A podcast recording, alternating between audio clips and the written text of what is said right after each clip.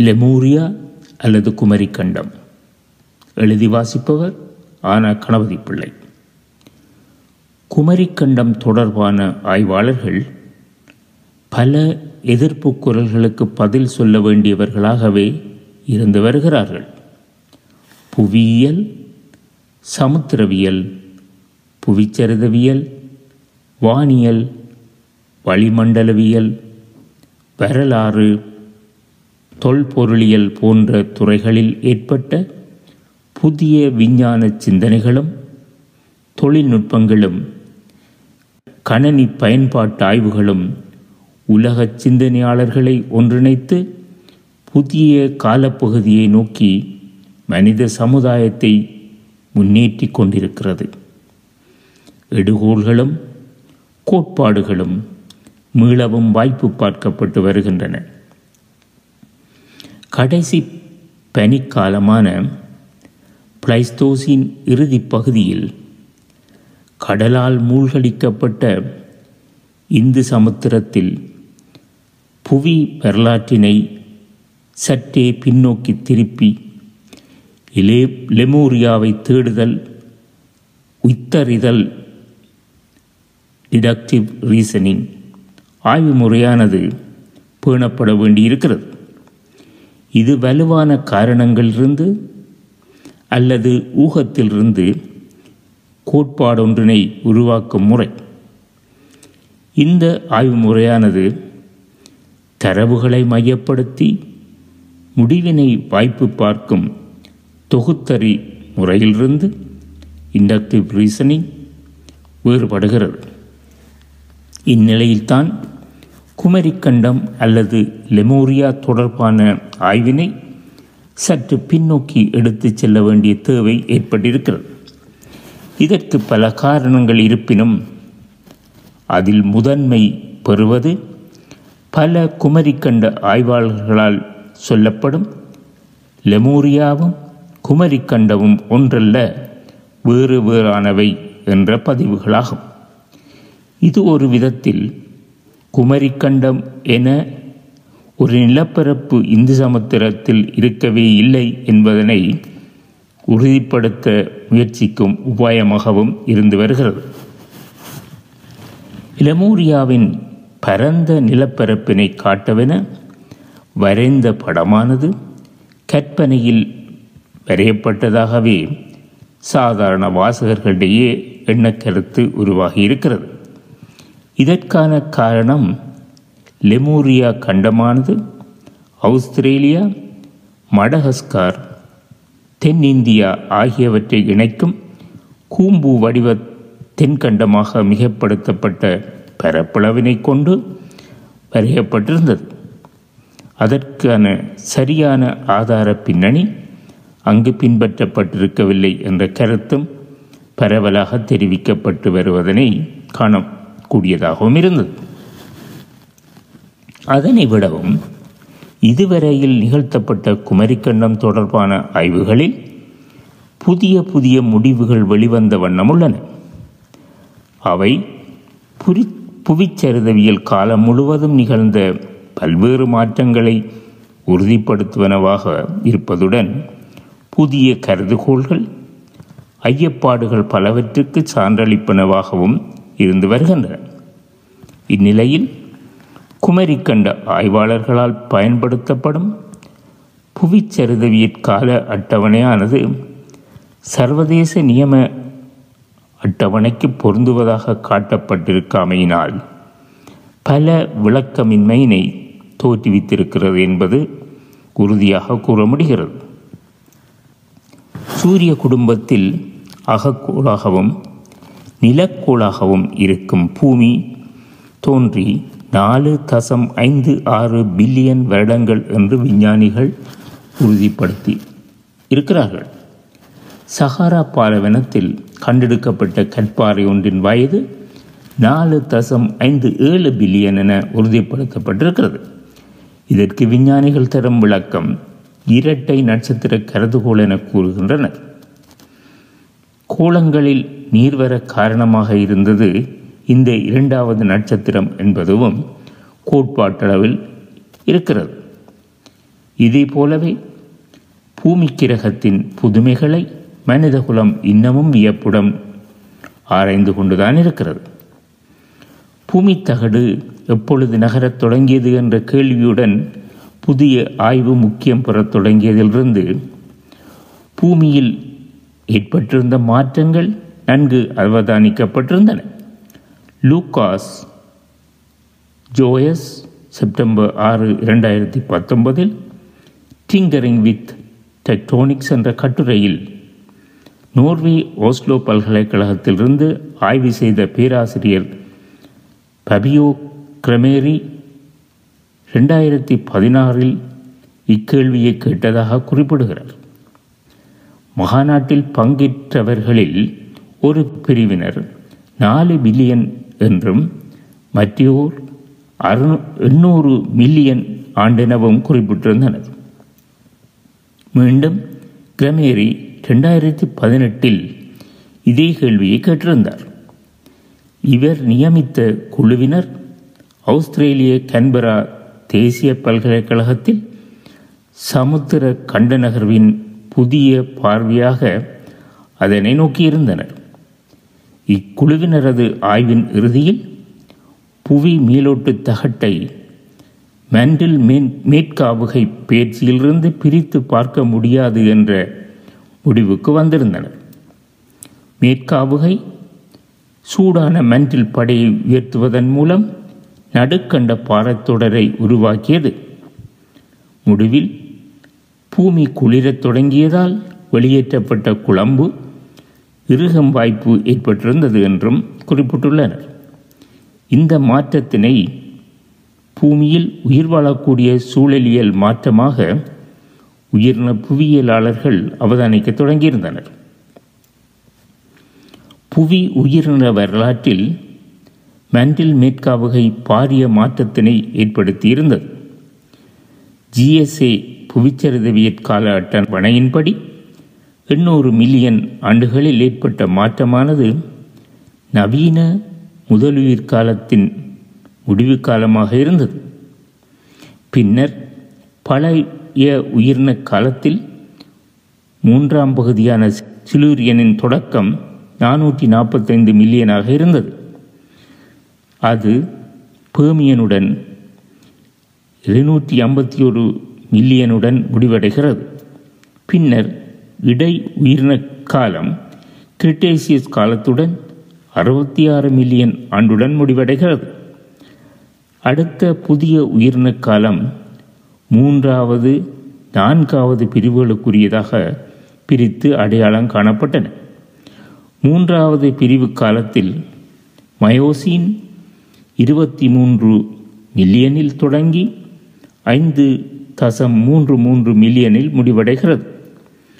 நாலாவது பிரிவு காலத்துக்குரிய பிளைஸ்தோசின் ரெண்டு தசம் ஐந்து எட்டு மில்லியனில் தொடங்கி அண்மை காலமான பன்னிரண்டு ஆயிரம் ஆண்டுகளுடன் முடிந்ததாகவும் சொல்லப்பட்டிருக்கிறது. இக்கால அளவினை ஒட்டியதாக பல ஆய்வுகள் மேற்கொள்ளப்பட்டதுடன் பல உயிரின பேரழிவுகளும் அடையாளப்படுத்தப்பட்டிருந்தன. புவி மேலோட்டில் மேண்டிலும் ஏற்பட்ட மாற்றங்கள் வளிமண்டலவியல் மாற்றங்களை ஏற்படுத்தியிருந்தன. நாலாவது பிரிவான பிளைஸ்தோசின் மனிதகுல தோட்டத்துடன் தொடர்பு பட்டிருப்பதனால் அக்கால பகுதியே குமரி கண்டம் தொடர்பான ஆய்வுகளில் கூர்ந்து கவனிக்கப்பட்டு வந்தமையினை காணலாம்.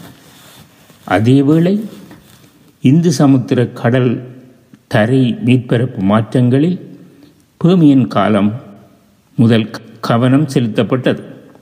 இக்காலத்தை தொடர்ந்தே கொண்டுவானாவின் கண்ட மற்றும் உபகண்ட நகர்வுகள் அடையாளப்படுத்தப்பட்டிருந்தன. இக்கால பகுதியினை முதன்மையாக கொண்டுதான் லெமூரியாவின் தோற்றம் ஆராயப்பட்டாலும் உயிர்ன புவியியல் மற்றும் புவிச்சரிதவியல் ஆய்வாளர்கள் பிளைஸ்தோசின் காலத்தினை முதன்மைப்படுத்தி இருப்பதனை கவனத்துக்கு எடுத்துக்கொள்ள வேண்டும். இருநூற்றி நாற்பது மில்லியன் ஆண்டுகளில் ஒன்றாக இருந்த தென்கண்டங்களான தென் அமெரிக்கா ஆப்பிரிக்கா இரண்டும் அண்டார்டிகா ஆஸ்திரேலியா இந்தியா ஆகியவற்றிலிருந்து பிரிய தொடங்கியிருந்தாலும் இந்து சமுத்திர கண்ட நகர்வு மெதுவாகவே ஏற்பட்டிருந்ததாக ஆய்வுகள் வெளிக்கொண்டு வந்துள்ளன. ஆப்பிரிக்காவிலிருந்து ஒன்றுக்கு மேற்பட்ட பிளவுகள் ஏற்பட்டிருந்ததாகவும் அதில் கடைசியானது இப்பொழுது அவதானிக்கப்படுவதாகவும் சொல்லப்படுகிறது. இச்செயலானது இந்து சமுத்திரத்திலிருந்து மேற்காவகை செயற்பாடு விரைவாகவும் மெதுவாகவும் தொடர்ந்து இயங்கிக் கொண்டிருக்கிறது என்பதனை உறுதிப்படுத்துகிறது. இந்தியாவில் கொண்டி பழங்குடியினர் பரவலாக வாழ்ந்து வரும். வடக்கு விந்திய பிரதேசமான கொண்டுவானலாந்து பேமியன் ரைசாய் காலத்துக்குரிய அடையற்பாறைகளான நிலக்கரி பாறைகளை கொண்டிருந்தன. பிரித்தானியர் அப்பகுதியில் தமக்கு தேவையான நிலக்கரியை பெறுவதில் ஆயிரத்தி எண்ணூற்றி ஐம்பதுகளில் ஆய்வுகள் நடத்தியிருந்தனர். அவர்கள் பல தடவைகள் பழங்குடியினருடன் முரண்பட வேண்டி ஏற்பட்டது. இவ்வகையான அடையற்பாறையானது கண்டனவருக்கு முன்னியதாக இருந்திருக்க வேண்டும். தொண்ணூறு மில்லியன் ஆண்டுகளில் பழைய ஈரவலிய காடுகள் அண்டார்டிகா பனியின் கீழாக இருப்பதனை அண்டார்டிகாவின் ஆய்வாளர் குழுவினர் அவதானித்திருந்தனர். இக்காலத்தினை நூற்றி நாற்பத்தி ஐந்து மில்லியனுக்கும் அறுபத்தைந்து மில்லியனுக்கும் இடைப்பட்டதாகவும் அக்காலத்தில் அங்கே முப்பத்தைந்து பாகை செல்சியஸ் வரை வெப்பம் இருந்ததாகவும் ஆவிகள் குறிப்பிட்டன. மரக்காடுகள் புதையுண்டதால் உருவான அடையல் வகை பாறைகள் உருவாகிய அறுபத்தைந்து மில்லியனுக்கு பின்னர்தான் தக்கன பீடபூமி அண்டார்டிகாவிலிருந்து பிரிந்து வந்திருக்க வேண்டும். இந்த பிரிவினை நாற்பது மில்லியனில் ஏற்பட்ட விரைவானதொரு கண்ட மிதவியாகவும் அதனால் ஏற்பட்ட இமய மலையின் மோதுகையும் நில உயர்ச்சியும் இன்று வரையில் தொடர்வதாகவும் ஆய்வுகள் தெரிவிக்கின்றன. பேமியன் காலத்தை தொடர்ந்து பாரிய உயிரினங்களான டைனோசோர்களது ஆக்கிரமிப்பும் காணப்பட்டிருக்கிறது.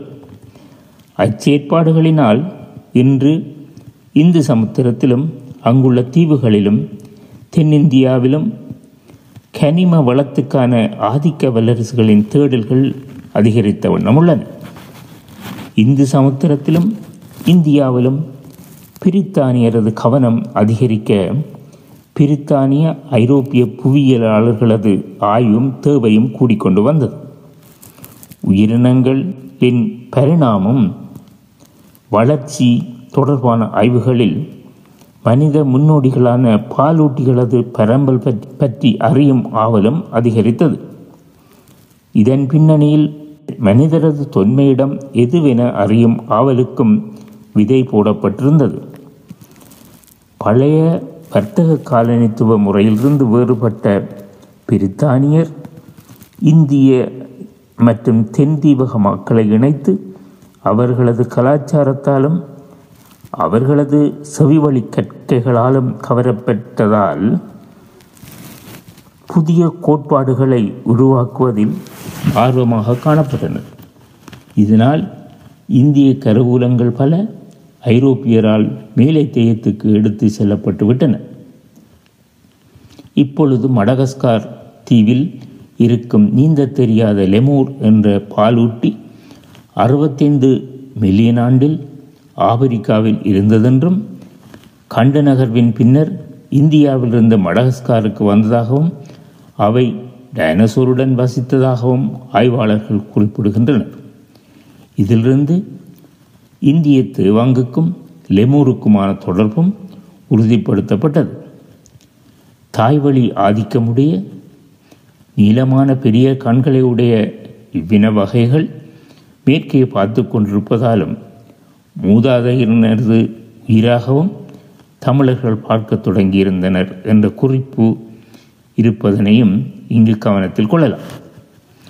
லெமூரின் பிரதேச பரம்பலானது ஏற்படுத்திய ஆர்வமானது லெமூரியா என்ற நிலம் இந்து சமுத்திரத்தில் பரந்திருந்தது என்ற கருத்துக்கு உரமூட்டியிருந்தது. நடுக்கண்ட பாறைத்தோடர்களது உருவாக்கமும் பனியுக காலத்தில் கடல் வற்றியமையும் இந்து சமுத்திரத்தில் பெரிய நிலப்பரப்பானது காணப்பட காரணமாக அமைந்திருந்தன. இந்த நிலப்பரப்பினை என்ன பெயர் கொண்டு அழைக்கலாம் என சிந்தித்த ஆய்வாளர்கள் அதனை லெமூரியா என்று அழைத்திருந்தனர். இப்பாகம் தென்னிந்தியாவின் தொடர்ச்சியாக இருந்ததனால் குமரி கண்டம் என்பதாகவே தமிழ் ஆய்வாளர்களால் அழைக்கப்பட்டது. பனிக்காலத்தில் பல்வேறு மாற்றங்களுக்கு தக்கதாக அதன் பரப்பளவானது விரிந்தும் சுருங்கியும் காணப்பட்டது. இதிலிருந்து எலுமூரியாவை எல்லப்படுத்தும் படங்களில் தவறுகள் காணப்பட்டிருப்பதனை காண முடிகிறது என்பது மீளவும் இங்கு வலியுறுத்தப்படுகிறது. கடல் கொண்ட மூரியாவை தேடியதைப் போல இன்றைய ஐரோப்பிய கடல் ஆய்வாளர்கள் அட்லாண்டிஸ் என்ற கடல் கொண்டு போன கிறிஸ்துக்கு முன் மூவாயிரத்தி அறுநூறு வருட நாகரிக நகரத்தினை தேடிக்கொண்டிருக்கிறார்கள் கிறிஸ்துக்கு முன் முன்னூற்றி ஐம்பதாம் ஆண்டில் வாழ்ந்த கிரேக்க அறிஞர் பிளேட்டோவினால் இந்த நகரத்துக்கான குறிப்புகள் கண்டறிந்து கொடுக்கப்பட்டிருந்தது. இந்த நகரத்தினை கண்டறிவதனால் ஐரோப்பிய இன மேலாண்மை உறுதிப்படுத்தப்படும் என சிலர் நம்பியிருந்தனர். பிளேட்டோவின் குறிப்புகளில் காணப்பட்ட இங்கே யானைகள் இருந்தன. எருதுகளை இங்கிருந்த மக்கள் வழிபட்டனர். சிகப்பு கருப்பு வெள்ளை பாறைகள் காணப்பட்டன. வட்ட வடிவமான நீர் வழிகொண்ட கட்டிடக்கலை காணப்பட்டது.